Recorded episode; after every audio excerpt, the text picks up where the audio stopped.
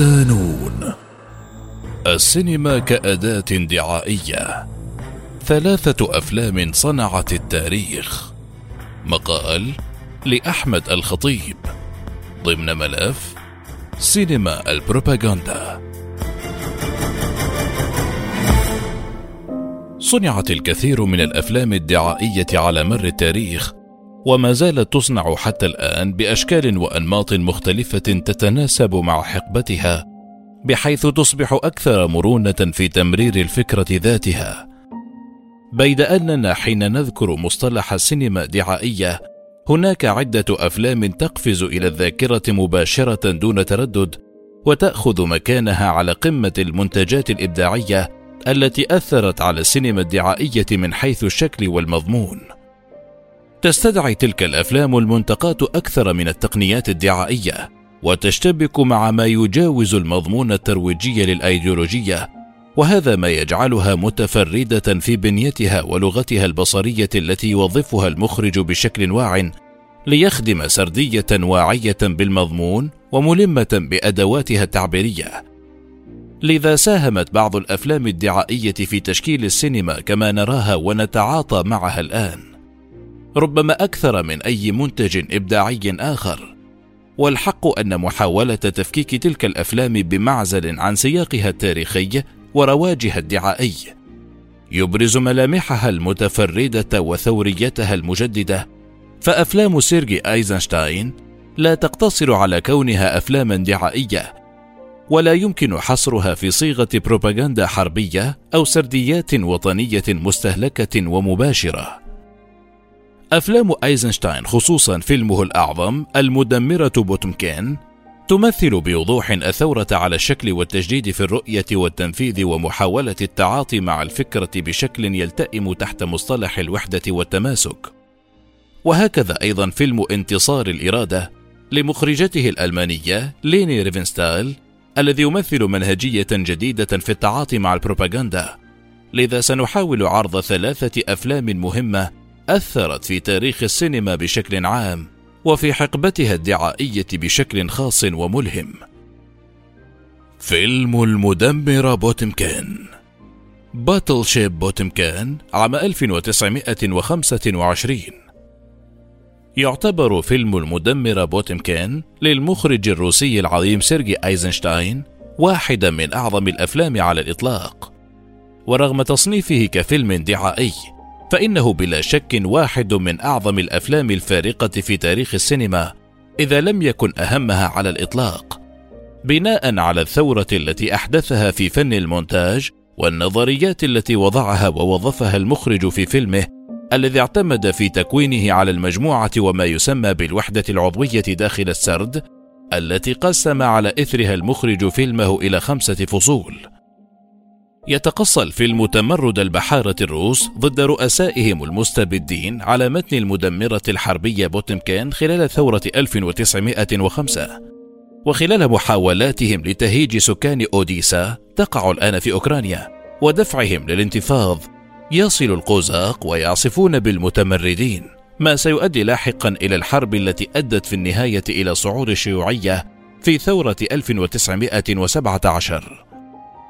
ما يميز الفيلم ويجعله في مرتبة تاريخية مرموقة هي الصورة والقدرة على توظيفها وتوليفها لرواية القصة، وهو ما حدث بشكل مذهل واستثنائي في الفصل الرابع، ليخلق أيزنشتاين أشهر تسلسل مشهدي في تاريخ السينما، ويفتح الباب للكثير من التنظيرات والتجريب والمحاولات لإدخال أنماط جديدة داخل الحيز السينمائي.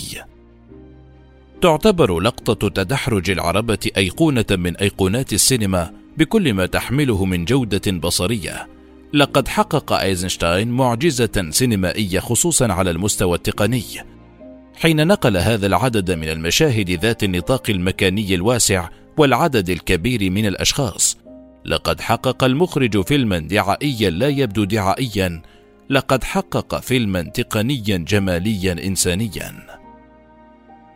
فيلم انتصار الإرادة Triumph of the Will، عام ألف وتسعمائة وخمسة وثلاثين. يعتبر فيلم انتصار الإرادة للمخرجة الألمانية ليني ريفنستال أشهر فيلم دعائي على الإطلاق، لأنه لا يبني سرديته على قصة كلاسيكية وحبكة تقليدية، بل يؤرخ للنظام النازي بطريقة الفيلم التسجيلي، ويستعرض نفوذه برصد حقيقي وذكي للاندفاع الحربي والحشود الهائلة.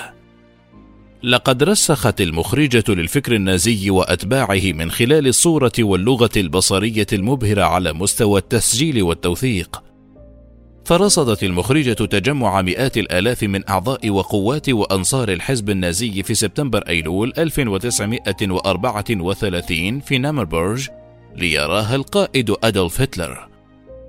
على تلك الشاكلة يسير الفيلم نحو الأمام، متواليات وتسلسلات طويلة من تشكيلات حاشدة للمشاة وسلاح الفرسان ومجموعات المدفعية وحتى العمال الذين يحملون مجارفهم مثل البنادق، يسيرون في تشكيل مثالي صارم، يرفعون أذرعهم اليمنى في التحية، فيما يفتتح الفيلم ويختتم بخطابات هتلر للعامة والتجمعات التي تفرض العنف والقسوة والخوف على المشاهد بالأشكال الخارجية فقط، والتجمعات التي تخلق أنماطا آلية ومثالية، كل شيء محسوب بدقة تحيل المشاهد للدخول داخل الفلسفة النازية المتطرفة، لتصدر صورة عظيمة ومثالية للعرق النازي الذي يطيح بأي خروج عن النص المألوف والمتفق عليه.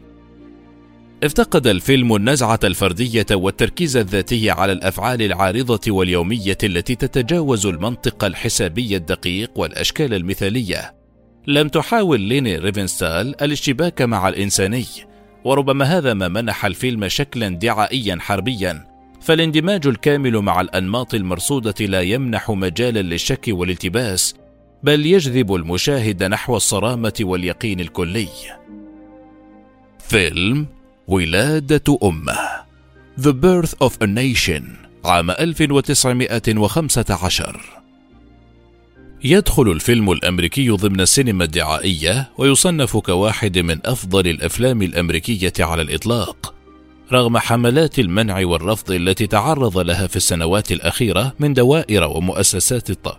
من دوائر ومؤسسات الصوابية السياسية التي تمارس ضغطا جماعيا على القديم بما يحمل من أفكار عنصرية وأصولية، بيد أن الفيلم في عرف السينما تحفة فنية رصعت عصر السينما الصامتة، كونه أدخل تقنيات سينمائية جديدة في عمليات السرد، إلى جانب موسيقى الأوركسترا الرائعة والتعاطي مع القصة بلقطات لم تستخدم من قبل، وبتوليف جديد من حيث ظهور المشهد واختفائه تدريجيا، إلى جانب طوله الزمني الممتد لثلاث ساعات وضخامة إنتاجه ونطاقه الواسع في التصوير. إلا أن الفيلم لا ينتمي للبروباغندا السياسية بقدر ما ينتمي للترويج لفكر معين وإبرازه بشكل واضح كانتصار، والإشارة إلى أشياء معينة ووصمها بالخطيئة والذنب. الحقيقة أن الفيلم فنيا مهم داخل التاريخ السينمائي، لا يمكن تهميشه أو إقصاؤه بشكل عام، بيد أن سمة الفن أنه يتجاوز الشكل والقالب، إلى حيث يوجد الإنسان وتتراكم أفكاره. فالفيلم يروج بشكل عام لجماعة كوكلاكس كلان ويؤسس لولادتها، وهي منظمة أخوية عنصرية تؤمن بالتفوق الأبيض ومعاداة السامية والعنصرية ومعاداة الكاثوليكية. تعمد هذه المنظمات عموما إلى استخدام العنف والكراهية ضد الأمريكيين الأفارقة بشكل عام، وفي الوقت ذاته تروج لفكرة أن المجتمع الأمريكي لا يحتمل الأمريكيين الأفارقة داخله، ويصور خطة إعادة البناء بعد الحرب الأهلية على أنها فاشلة. لذلك فقدرة الفيلم الدعائية في حقبته كان لها تأثير على تكوين الرأي العام وترسيخ أفكار معينة داخل السياق الاجتماعي، خصوصا أن المجتمع الأمريكي لم يكن بنفس الوعي الذي يمتلكه الآن، ولم تملك أي مؤسسة أخرى حق صنع فيلم مماثل عن ذوي البشرة السوداء. لذلك فالفيلم كان تأثيره مضاعفا داخل حقبته الزمنية.